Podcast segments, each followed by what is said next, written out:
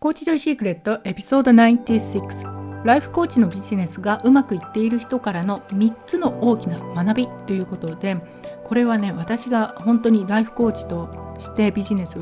がうまくいっている人から何が違うのかをずっと観察していたんですけれどその3つのことっていうのをお伝えしたいと思います。でこれからライフコーチとしてきちんとビジネスを一発屋で終わるんじゃなくてね長くビジネスを、ね、やっていきたいっていう方は是非この3つのこと。もうこれは最初だけではなくてずっとあのライフコーチビジネスのね根底に流れているものなのでその3つっていうのをもうこれ肝に銘じてくださいっていう感じなんですけれどそれをお届けします。コーチジョイシークレットへようこそ。この番組は本格派ライフコーチ向けのビジネスポッドキャストです。クライアントの可能性を最大限に引き出し豊かな人生を届けるパワフルなコーチの皆さんへお届けします。パーソナリティはアメリカ在住の認定マスターライフコーチアルガトウコです。喜びと思いやりに満ちしかも大胆で力強く創造性にあふれたセッションをしているライフコーチの一人です。私は頑張ることが得意な才能豊かな女性たちがしなやかな心を身につけ自分らしく自由に安心して次のステージへと羽ばたくコーチングをしています。普通の人が自分では気がつかないことが見えその方が今聞くべき言葉としてお伝えしています。意識の深いところからの変容を促しその本質から人が生まれ変わるコーチングです。ライフコーチはお一人お一人と真剣に向き合い人生の喜びを通じてクライアントと共に成長し続け自分自身も進化していく素晴らしいキャリアですが時として孤独や困難を感じることもあります。そんなライフコーチの方が力強く安心して確実にビジネスを育てていくことを応援しています。たった一つの気づきから見える世界が変わりその後の人生が大きく自由に飛躍するあなたが考えている以上にあなたのコーチングを待っている方が大勢います。コーチングを通じて人生の喜びを増やしたい。そんな思いを込めてコーチジョイシークレットと名付けました。では今日も最後までごゆっくりお楽しみください。というわけで今年最初のエピソードなんですけれど2024年今年も皆さんよろしくお願いいたします。2023年はねたくさんの方に聞いていただきありがとうございました。で今年はもう年明けの地震でねすごく影響のあった方といらっしゃると思うんですけれどあの心からお見舞い申し上げます。でそのね地震のニュースを見ながら地震や事故のねニュースを見て新年から私自身も自分のできること目の前にあることをね精一杯すると自分の命を使い切ること使っていくことっていうのかなそれに対しての気持ちが新たになった。あのそういったね年明けになりました。はい、というわけで今日はねあのこれからビジネスとしてライフコーチ本当にすごくいいキャリアですね。私にとってはもう自分の天職だと思っているんですけれどそういったこれからライフコーチになりたいっていう方にまずねこの3つのことビジネスを早く立ち上げてあなたのコーチングをより多くの方に届けていくと。それでね社会貢献をするいい世界を作っていこうそういう方のために3つのあのビジネスでうまくいっている人から学んだことっていうのをお伝えしたいと思います。でこのねトピック選んだのは私去年1年間2023年っていうのはすごくビジネスの転換期になったんですよね。でそれまではビジネスコーチでグルコンやったりオンライン講座をメインにしていたのをもう2023年の後半ですねあのグルコンやっていたグルコンが終わってからは1対1の個人セッションそれだけにフォーカスしてずっとやっていて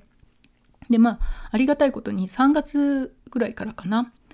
あの1対1のコーチングを毎週10から15時間ぐらいずっとね続けていて20名以上の継続の長期のクライアント様との1対1の契約ができたっていうこともあってすごくねコーチコーチとしてもあの成長したなってライフコーチとして成長した。でもちろんそれはねマスターライフコーチのトレーニングをザ・ライフコーチスクールで受けてもうコーチングのブートキャンプみたいな感じだったんですね。6ヶ月間。コーチングを毎週受けるのは当然だしあのあとオンラインでのコーチングに対するフィードバックももらうしコーチングもやってそのコーチングへのフィードバックももらうしっていう感じで本当にコーチングコーチングコーチングの6ヶ月間あれはすごくいい経験になってね自分自身のコーチングのあのスキルアップとか知識とかがもう考えられないぐらいに6ヶ月であそこまで伸びるって思ったらもうすごいねいい経験をしたってそれをまたクライアントさんにフィードバックできるってそういう1年だったんですね。ただあのビジネス的に見た時にあの去年はうまくいっていたでもそれまですごくうまくいったかっていうとそういうわけでもなかったのであのビジネスコーチとしてクライアントさんと関わってきたこととかあと自分自身のねライフコーチとしてのビジネスの立ち上げっていうのを振り返ってあうまくやっている人から学んだこのビジネスの本当の立ち上げで必要な大事な3つのこと。これはねインスタ集客でどうのこうのとかオンラインでどうのこうとこのシステムがいいですよ自動化がいいですよとかそういう話では全くなかったんですよね。ライフコーチのビジネスっていうと。なのでその3つのポイントっていうのを今日はお伝えします。まずじゃあ1つ目っていうのはマネーカムズフロームサービスっていうことでお金はサービスすることでやってくると。お金をどこから来るかっていうとそれはあくまでもあなたがサービスしたから後からお金がやってくると。このことが一番あのビジネスをする時のもう基本の基本になります。で私もあのお金はねずっと誰かに対して良い影響を与えたらその影響力の大きさがお金になりますよとだから影響力を大きくすることがお金につながりますってでその影響力は何もインスタのフォロワーが何人とかねあのそういう話じゃないんですよ。全然違ってインスタのフォロワーが1万人いても一つ一つの、まあ、全然届いてなかったりその影響っていうのがちっちゃいものだと総量的に全体の量っていうのはすごく小さくなりますね。それよりもお一人お一人に大きな影響ポジティブないい影響を与えたそうした深い影響を与えるそれはそれですごく大きな影響力なんですよね。でうまくいっている人はとにかくそういった意味で質の高い良いサービスをまずは提供するっていうか出すことっていうのをお金を得ることよりも先に実践していると。お金は後からついてくるっていうのが分かっているのでサービスを出すこと提供することにまずは集中しているとでそうすると目先の小さな利益だとか目先の自分の損な気持ちにとらわれなくて気持ちよくサービスを提供していると。でよくねビジネスうまくいくのはギブギブギブって言われますよね聞いたことある人いらっしゃると思うんだけれどこれなかなかできないんですよ。ギブだけ本当に考えるっていうのはできなくて普通はギブギブギブアンドテイクテイクテイクみたいな感じでギブアンドテイクのを前提としてギブをするとそういう発想になっているんですよね。だから例えばこれだけやってあげたのにみたいな感覚があるとか無料でこんなにやってあげたら損するんじゃないとか無料でここまでやってあげるなんて何か私は損した気分になる。ここまでやってあげたら有料でおかお客様がもう来なくなっちゃうとか何かやればやるほど自分が損する気分気持ちになると。それが普通なんですよ。普通っていうかね。ビジネス特に始めたばかりの頃は私もそういう感覚で情報なんて出さないみたいなねギュッと握りしめているっていうことでかなり抵抗があったんですけれどあと、まあ、ライフコーチの場合で言うと無料相談とか体験セッションありますよね無料でするのね。でそれでお客様から断られたらああもう自分の時間がもったいなかったとか損した気分になるでイライラするとかあの無料相談なんてね私はもう資格取ったんでそんなのはプライドがとかいうのがあって少しでもお金をもらった方があのお客さんもその気になるんで少しでも無料で私はやりませんとかビジネスの最初の時ですよ。にそういう感じで思う。これ有料の方がいいのか無料でやった方がいいのか悩むみたいなね。そういうことって結構ありませんか？私はあの立ち上げた当初はねよくありました。でこのサービスを提供する時に常に常にですよ何かの見返りを期待期待してしまう気持ちがじゃあどこから来ているのかなっていうと私自身の場合は自分が提供するサービスに対する、まあ、根本的に自信のなさですよね。とかあのあとはスケアシティマインドで貧乏症マインドセットっていうんですか不安から来ているというのが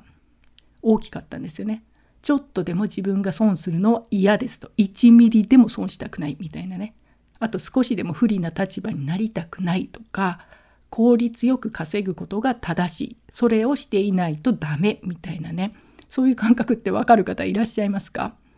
でうまくいっている人はそこをもう通り越していると。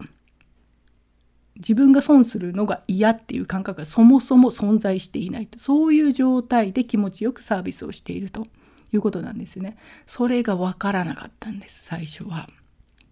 で今から思えばあの実績も経験もないところから起業して1年目とか2年目なんてそんな大したことはっきり言ってできないんですよ。もともと何かやっていてそれでその持っているベースがあった上で起業しましたとかではなかったので本当にゼロスタートだったので12年目なんてねいや大したことできないと。で知識もまだ経験も浅いし中途半端なんですよね。でそれはある意味当たり前のことだからその12年目で出し惜しみしている場合じゃないと。そんな出し惜しみするほど大したもの持ってませんっていうね12年目はねだけど自分にとってはすごくあのいいもの持ってる気にはなっているからちょっとでも出すと損するっていうのかな、まあ、そこがこう持ってるものが少ないから出すものがないっていう感じになるんですよね。これ以上出したら有料でどうするの？みたいなそういう心配とかしちゃいますよね。なんであの最初はねその気持ちっていうのはよくわかるんですけれどだからこそそもそもあのそういう他のプロの方が多い中でやっていくんで出し惜しみ12年目で出し惜しみをしている場合ではないんですよね。っていうことが一つとあともう一つなかなか取れなかったのはこの、ね、サービスをするっていう時にあの私の中であったのは「私すごいでしょ」って思われたいっていうそういういわゆるエゴですけれどこれねエゴなんですけれどこれがねあるとあのお客様が欲しいっていうものよりあなたたちはこれが必要なのよっていうそういうね上からの押し付けになりがちなんですよ。あなたたちこれができてないでしょってそういう指摘をしたりだとかあなたたちこれが足りないのよ。私が教えてあげるわよ。あなたたち本当のこと知らないのよ。これ教えてあげるわよ。みたいな。私が正しい人。あなたたちは間違っている。みたいなポジションからの話になりやすいんですよね。確かにねそういうマーケティングのやり方を教えるっていうのもある一つのね方法としてはあるんですけれどライフコーチがやってもあまりあのうまくいかないっていう気が私はねしてますはっきり言って。でなぜかっていうとあの言葉の微妙な使い方とか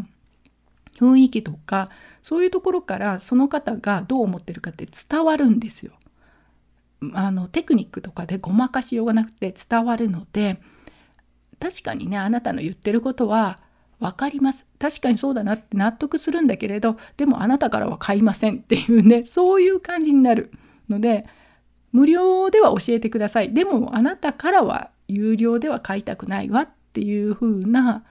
感じになんとなく潜在意識がノーと言っているそういう感覚になる方がね増えてしまうんですよね。これ私はすごいでしょって。ただ本人やってて気持ちいいから私はすごいでしょすごいでしょみたいなねのがあると。でそれはあのすごいと思わせなきゃ買ってもらえないすごいと思われないといけないみたいな逆にそのこう自分の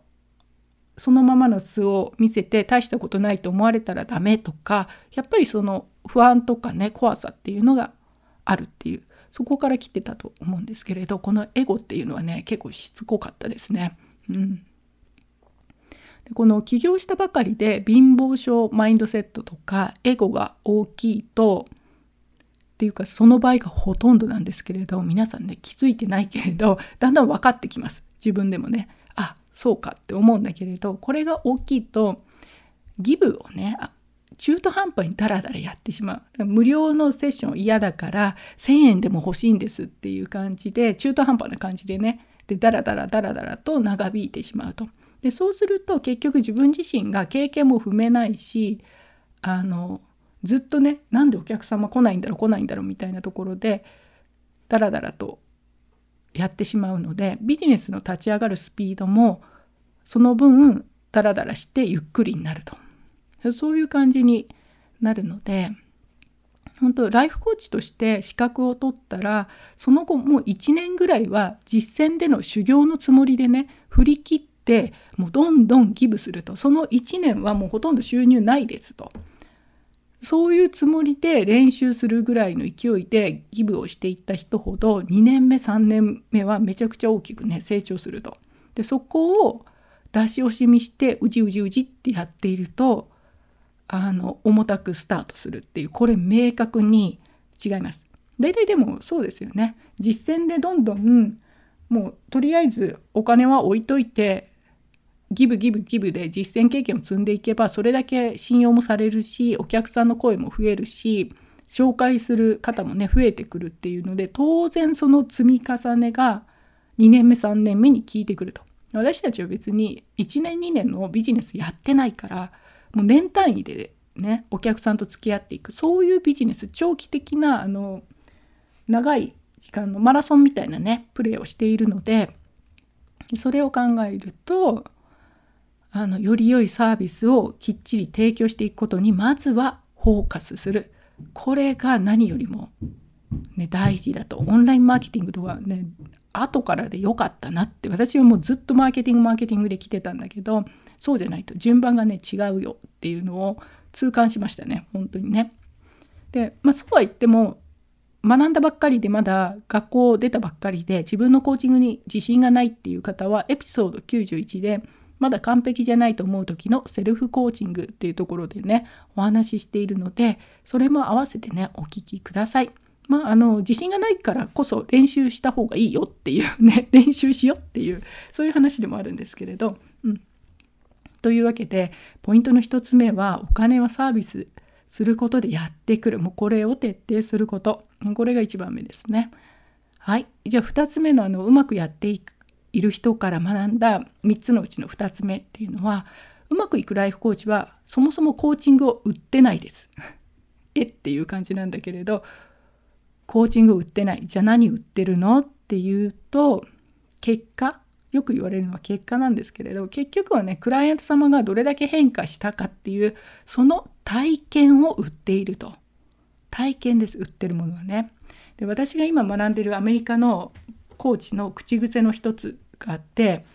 コーチングが必要な人はいないよっていう言葉があるんですけれど最初はねはって思いました。えコーチングみんな必要じゃないの？はある方がいいじゃないっていう感じでねみんなにコーチがついたらいいじゃないっていうふうに思ったんだけれども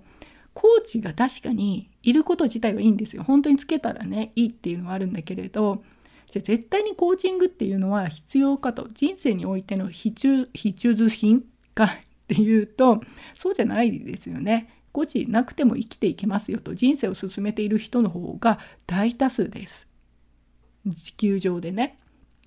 ということはライフコーチっていうのはそもそも必要なものではなくて欲しいと思われるものなんですよね。だからコーチングは変わりたい結果を変えたい人生を変えたいと欲しいと思うコーチングっていうよりその結果経験を欲しいと思う人がコーチを雇っているということなのであのコーチングのねコンセプト私のコーチングはどうですっていうコンセプトではなくてそのコーチングの体験そのものを売ること売るっていうか、まあ、伝えていることなんですけれどこれなんですよね。ただねコーチングのコンセプトではなく体験を売るっていうのも言葉としてわかるんですよ。日本語としてはね。ただそれをどうやって自分が体現して実践していくのか。それはねちょっと難しかったんです。私には。うん、で最初の頃ライフコーチの資格をそれこそ取ったばかりの2021年のいつだったかな。秋10月だったと思うんですけれどに、まあ、ライフコーチの資格を取った時にこの最初の頃は自分の私のコーチングの手法はこういうものですよとか他のコーチングの手法と比べてああだとかこうだとかいわゆるコーチングのコンセプトっていうのを一生懸命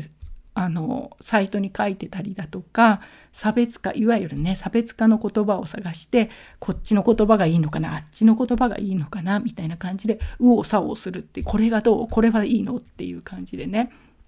やってたんですけどぶっちゃけね今から言うとはっきり言ってそういうコーチングの手法そのもののコンセプトの説明ってどうでもいいです。はっきり言ってどうでもいいというので、まあ、どうでもいいっていうとちょっと語弊はあるんですけれどでもはあの少なくとも起業して12年目は差別化に一生懸命にならなくても大丈夫だよと問題はそこじゃないと言うんですよね。で起業したてのコーチとかライフコーチってこれからねやりたいですっていう方からよくやっぱり私もビジネスの方をやってたので差別化できないからお客様が来ないんですとか刺さる言葉が見つからなくてそれでお客様が来てないような気がしますっていうそういう相談自分のね問題が集客で人が来ない問題はどこって言った時に差別化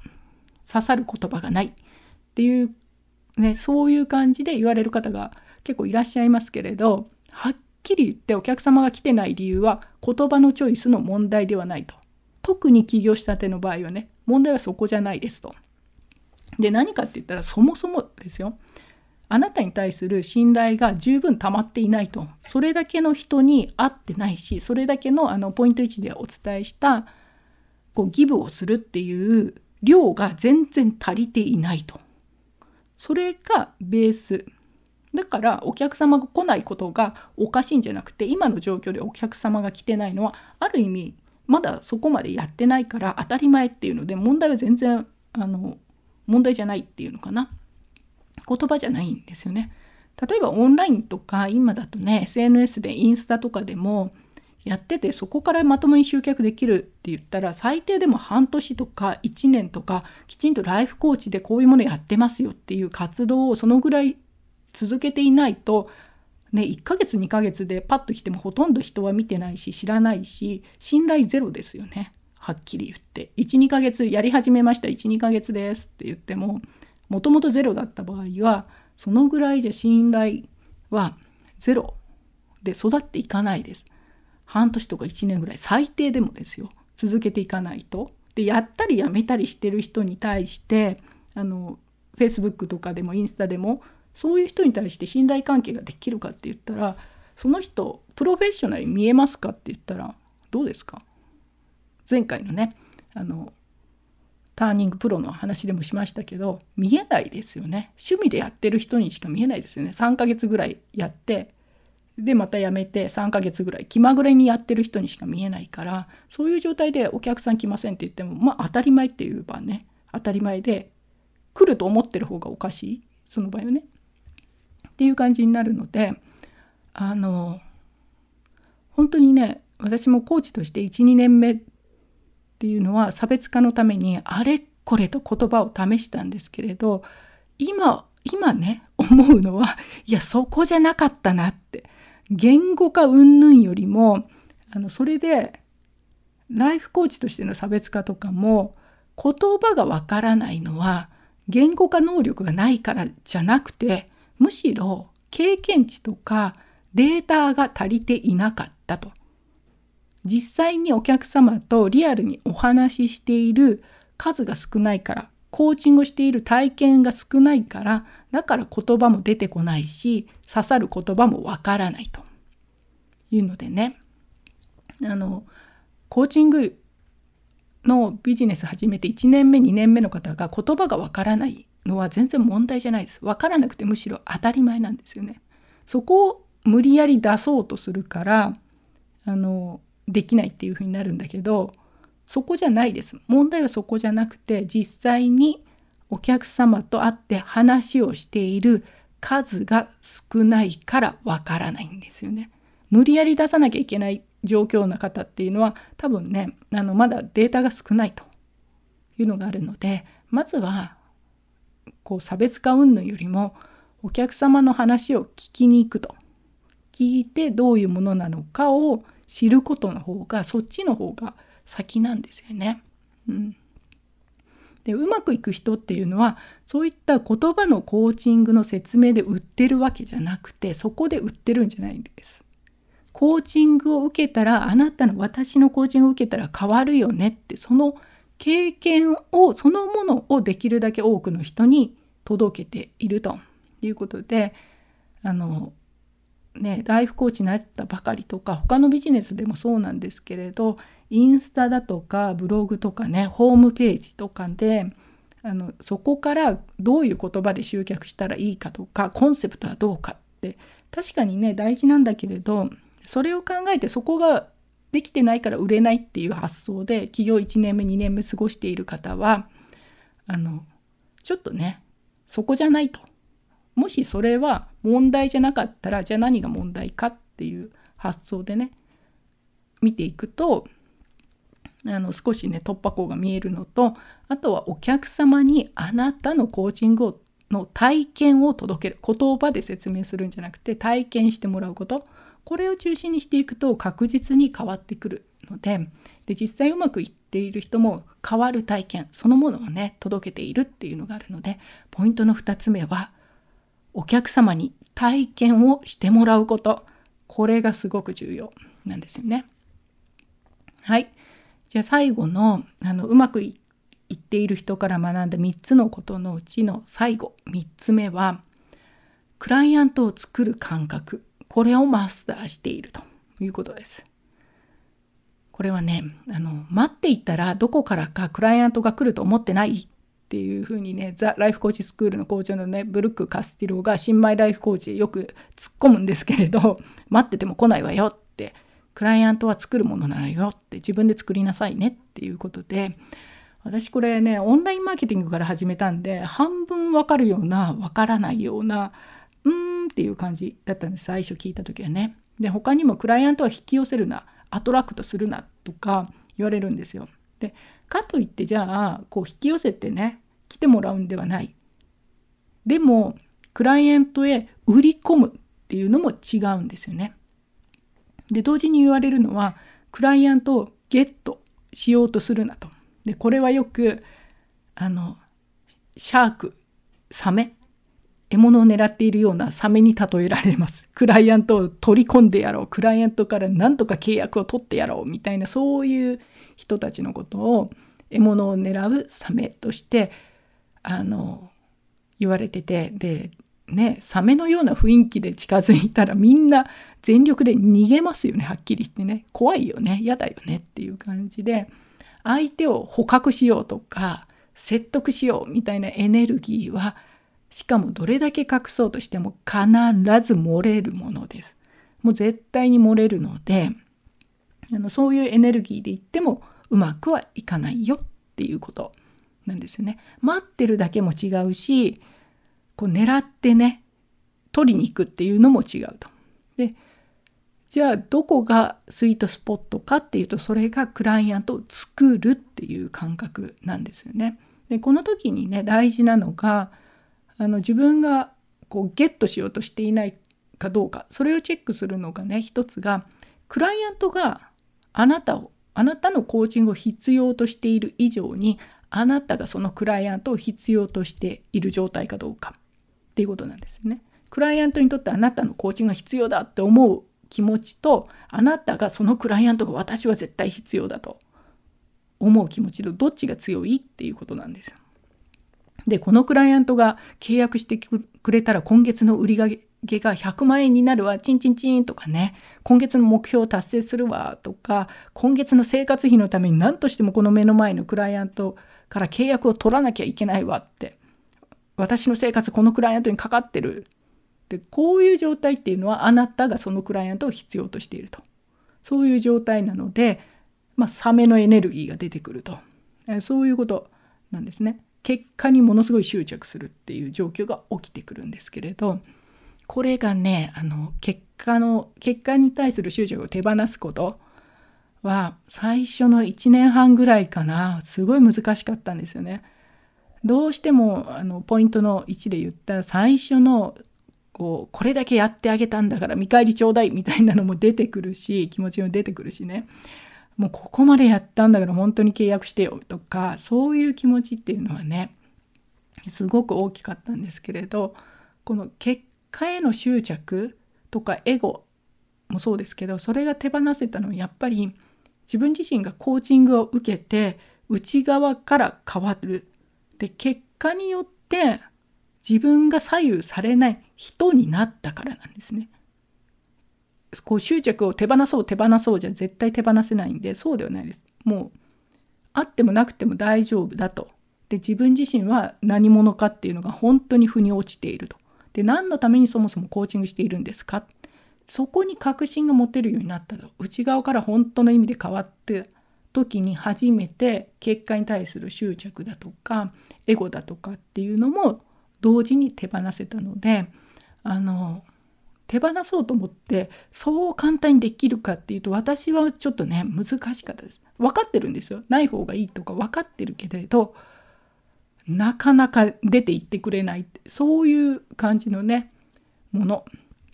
なので今は別に結果がどうであれ自分のコア揺るがないものっていうのがあるのでそうなってくると自然に手放せると。手放さなきゃいけないから手放すんじゃなくてああなくてもいいね。バイバイさようなら。みたいな感じでね手放せていけるっていう。これはねコーチング受けてよかったなって思うところですね。うん、で結果に対する執着を手放せるようになったから初めてそこからクライアントを作るっていう方へのあのわだかまりとかね変な抵抗もなくなっていくですねこの結果に執着したままクライアントを作ろうとするともう狩りする人みたいにねサメになりますサメにね。というわけでクライアントは待っていてもどこからかね勝手にはやってこないと。かといってクライアントを借りに行くサメになるのも違う。で結局はあのお一人お一人一対一はもう一人一人のコミュニケーション関係の上で成り立つものなのでその中からクライアント様としっかりとつながってクライアントを作っていくとお互いがちゃんと自分の私の相手はねコーチングにこうそうだよねってそれが自分には必要だよねって私が説得するわけではなくてクライアントから自分がそういうふうに納得すると。でそれによってじゃあ私のあのコーチングはこうですよでそこで同意を取ると。でこの感覚が分かるとあの日々のインスタとかの投稿もより意味のある自分が何のためにやってるのかがよくわかるんですよね。がむしゃらにやみくもになんか手当たり次第こう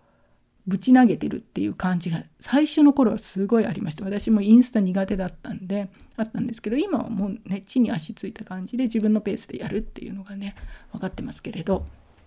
でこのクライアントを作るっていうこと。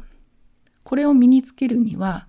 エピソードの9292 92ですね。でお伝えした3つの恐れライフコーチとしてねプロでやるにはを克服することっていうのも大事なポイントになるのであのクライアントをこうどこか街の気分の人とか狩りに行ってしまう人ですね。サメみたいにね取りに行く人っていうそういう傾向のある人売らなきゃいけないと思っている人とかもそうですねあえて取りに行こうとはしてないけど心のどこかで売らなきゃいけないとかあとお客様からお金を取るみたいなねそういう言葉を使ってる方は特にこのエピソード92もね合わせてお聞きください。はいというわけで今日は私がねビジネスをやっていてこううまくいっている人から本当にうまくいっている人っていうのはこういうところをねやってるなっていう3つのポイントで1つ目がお金はサービスすることでやってくる。2つ目はコーチングのコンセプトではなくてコーチングの体験を売る。で3つ目があのクライアントを作る感覚。このバランス感覚をマスターしていると。この3つが何よりもオンラインマーケティングとか云々よりもよほど大事です。こっちができてる方がよほど1対1のね特にあの長期のクライアントの契約っていうとこの3つがベースになるっていうねいやー教えてあげたいけどね私も自分の最初の頃にただね聞く耳持ってなかったよねとも思うんですよね。というのはオンラインからやりたい人だったんでそれでやればなんとかなるだろう確かにねなんとかなる。あのオンライン講座を売るとかだったら別のプレーが仕方があるんだけれど1対1のコーチングっていう風になると全く違ってたのでねそこはすごく大きな学びなのであのこれからも私自身もね今やっているところ常に意識しながらやっているところになるのでこれから1対1のビジネスでしっかりとあのコーチングビジネスを作りたい方はこの3つのポイントっていうのを参考にしてください。はい。でもね、私はライフコーチのためにコーチングのスキルを上げつつビジネスもしっかり立ち上げていくそういったメンターコーチビジネスコーチングもしておりますのでコーチングのね興味のある方はお声かけください。はい。というわけで、2024年も皆さん、今年もね、よろしくお願いいたします。皆さんがそれぞれね、素敵な一年になるように心から祈っております。では、今週もありがとうございました。今の世の中には、あなたのコーチングが必要です。お一人お一人の命の可能性を引き出すことで、豊かさと愛が循環する世界を作りたい。あなたの思い込みの壁を打ち破り、最大限の可能性を一緒に創造することが私のファッションです。もっとコーチングやビジネスを知りたい方やコーチジョイコミュニティについて知りたい方はコーチジョイ .com をご覧ください。